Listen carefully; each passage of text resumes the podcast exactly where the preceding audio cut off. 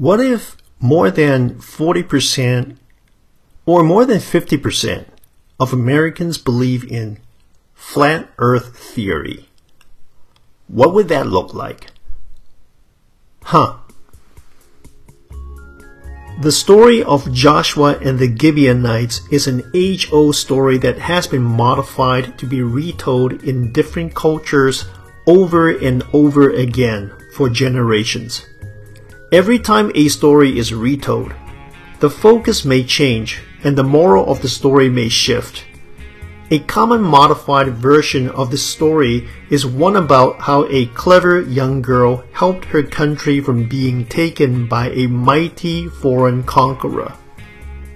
That was a good story, but that's not what the original story is about. It is one of deception, and I will tell you how it was done and how it is still being done today. The story goes like this. Joshua, the protege of Moses, led the Israelites deep into the land of Canaan, taking over the promised land battle after battle, just as the God of Israel said they will. One of the inhabitants was the Gibeonites, and they were shaking in their boots, if they had boots. In order to avoid their likely disaster, they came up with a plan to scheme their enemy they decided to engage with the Israelite army but pretended to be travelers from afar. They brought with them moldy bread and old wineskin to show Joshua how long they had been sojourning and suggested they should pledge a peace treaty with each other. Just as they predicted, Joshua was suspicious at first, but as soon as he saw the moldy bread and the old wineskin, he fell into the trap and made a treaty with the Gibeonites. He found out about the truth three days later, but it was too late. The damage was done, and the Gibeonites were safe.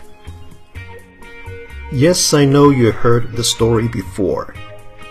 The most common pitfall is that we would dismiss the story too quickly, brushing it off as just another children's Sunday school story, thinking some nine year old may benefit from listening to it. Oh, we all have completely missed the point. And the point is narrative. A narrative is not just a story. It is the lens we use to view the world. I'll give you one example. The Independent War of America. To Americans, the Independent War was the show of courage of free men who fought for their liberty, pushing back tyrants to establish democracy, building their own country in the home of the brave and land of the free. That's our narrative. But have you talked to the Brits? Oh, they don't exactly see eye to eye with us on what actually happened. Even the first Canadians didn't want to have anything to do with George Washington. That's how Canada was founded. You see, they have a very different narrative. And that narrative transpires very different values and perspectives which draw a very different interpretation of reality. Some of you might be thinking, oh, but that's war. Of course, we have opposing views every time we have a war. That's just different opinions. You're making too big a deal out of it. Really? Hmm. Well, let me ask you this. Have you heard of flat earth theory? There are people, not only in America, but all over the world, who believe the earth is flat. Like today, in the 21st century, that if you go far enough, you will fall over. The pictures of Earth from out of space, oh, they're fake. The government made all those up to make us believe that it's true. Yeah, we never flew to the moon either, not to mention Mars. These people are serious. They have conventions, they published books, they even conducted quote unquote scientific experiments to prove their points. And if they could publish books and organize conventions, you can't simply dismiss them by saying they're just dumb. They're not. They just have a very strong conviction in what they believe. They are living in their own narrative. Try talking to them and convince that they're wrong. it wouldn't go anywhere. We don't take them seriously because there are only a handful of them, right?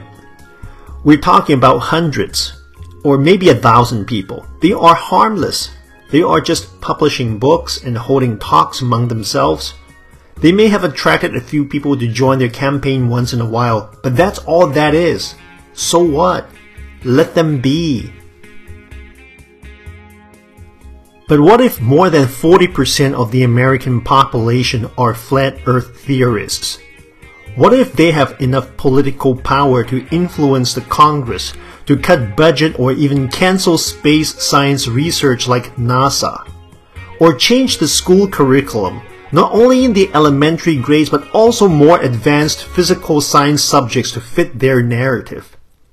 When Americans stand by to watch China, Russia, and everybody else surpassing us in dominating space science, flying Starlinks, satellites, space stations, or inhabiting Mars, and we are still having heated debates over whether the Earth is flat or not. Wouldn't you think differently about flat Earth theory then? On one level, of course there's the task to differentiate truth from untruth. Otherwise, not only there wouldn't be any progress in our civilization, it will simply vanish eventually. On a different level, we need to recognize how narratives can result in mass manipulation by creating an alternate reality. And that's exactly what the Gibeonites did with their scheme. When they encountered Joshua and the Israelites, they used the moldy bread and the old wineskin as props to construct an alternate reality. When Joshua stepped inside this construct, he could see only two options to make a treaty or not to make a treaty.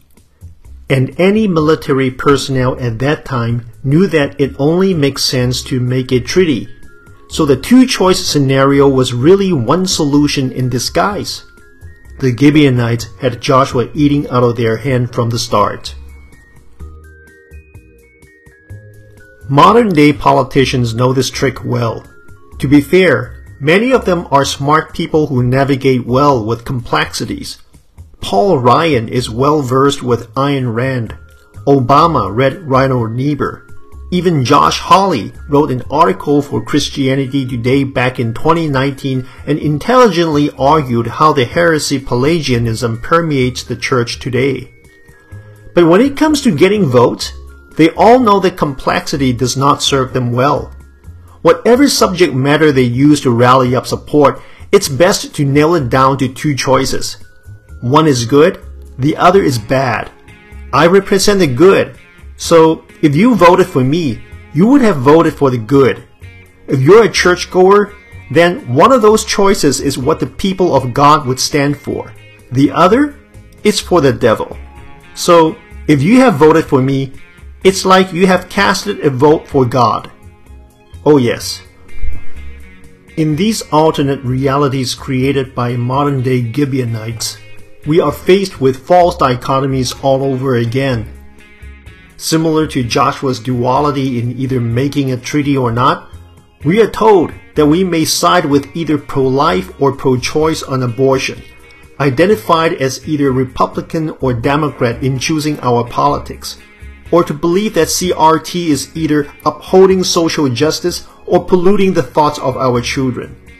There are no longer complexities when engaging with these matters. Everything is boiled down to black and white, up or down.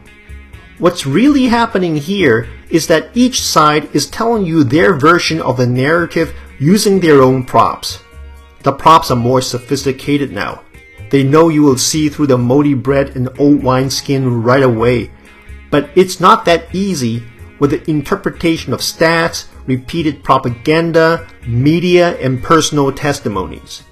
In a polarized world that is continuously fed by polarized narratives, we desperately needed a third narrative. The idea of a third narrative is about independent thinking, coming up with our own vocabularies, bringing in new logic, cultivating new values, and forming new perspectives based on our own understanding of the reality. and not somebody else's. You know, like how Jesus does it. Yeah, that's Jesus in the Bible. It is recorded in the Gospels that the Pharisees wanted to test Jesus, so they asked him in public a political question that was in heated debate of the time. Should they or should they not pay taxes to Caesar? The faction that vehemently opposed to the idea of paying taxes was the Zealots. They were already deeply upset with the fact that Jerusalem was ruled by a Gentile nation, Rome.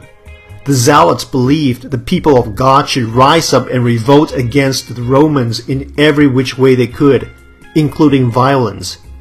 Therefore, not paying taxes would be the trigger to a violent revolution already in the make. In fact, one of the twelve disciples of Jesus belonged to this group. What should Jesus say? Had he said no, he would be openly supporting an anti-government regime, which would subject him to arrest and imprisonment, rendering the Pharisees' problem resolved. On the other hand, if he said yes to paying taxes, he would appear to have succumbed to the enemy. What kind of king of the Jews would Jesus be if he bowed down to the Gentile nation? He would have lost his leadership. Again, the Pharisees' problem solved. This is a Gibeonites moment in the New Testament. Like Joshua, Jesus faces a false dichotomy. By the way, do you know the name Jesus is the Greek version of Joshua? They are essentially the same name. But the difference is this. While the Joshua in the Old Testament was deceived, the one in the New Testament was not, because he answered the question with a third narrative. Give me a coin, he said. And then he asked the now famous question Whose image is this? Whose inscription? Caesar's, they replied. So give back to Caesar what is Caesar's, and to God what is God's. Everybody present at the time knew exactly what Jesus was referring to. He was talking about Genesis 1, where God created man in his own image. This is how the third narrative worked.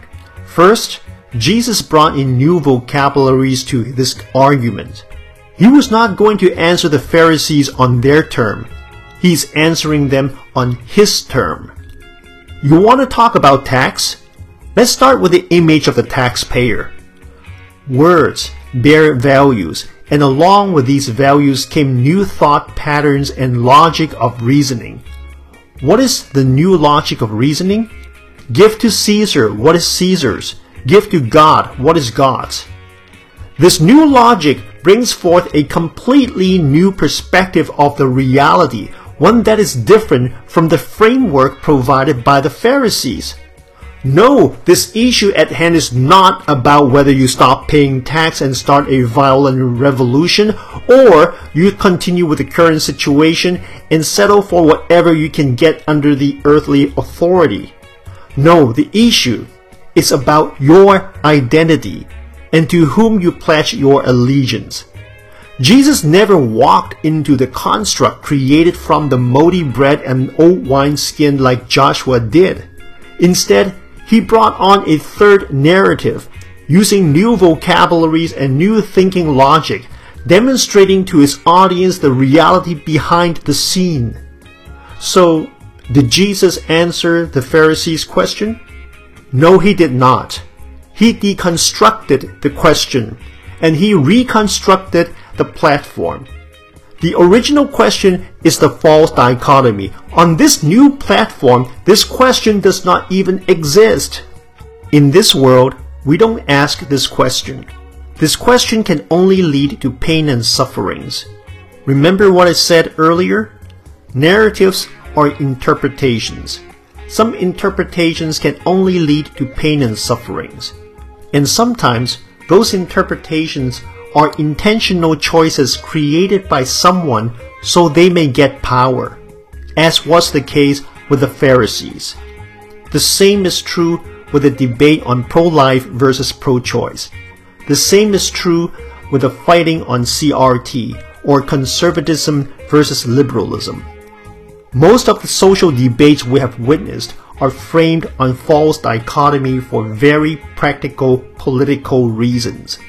Their framings are merely narratives. Some narratives can only lead to pain and sufferings, and we have seen it.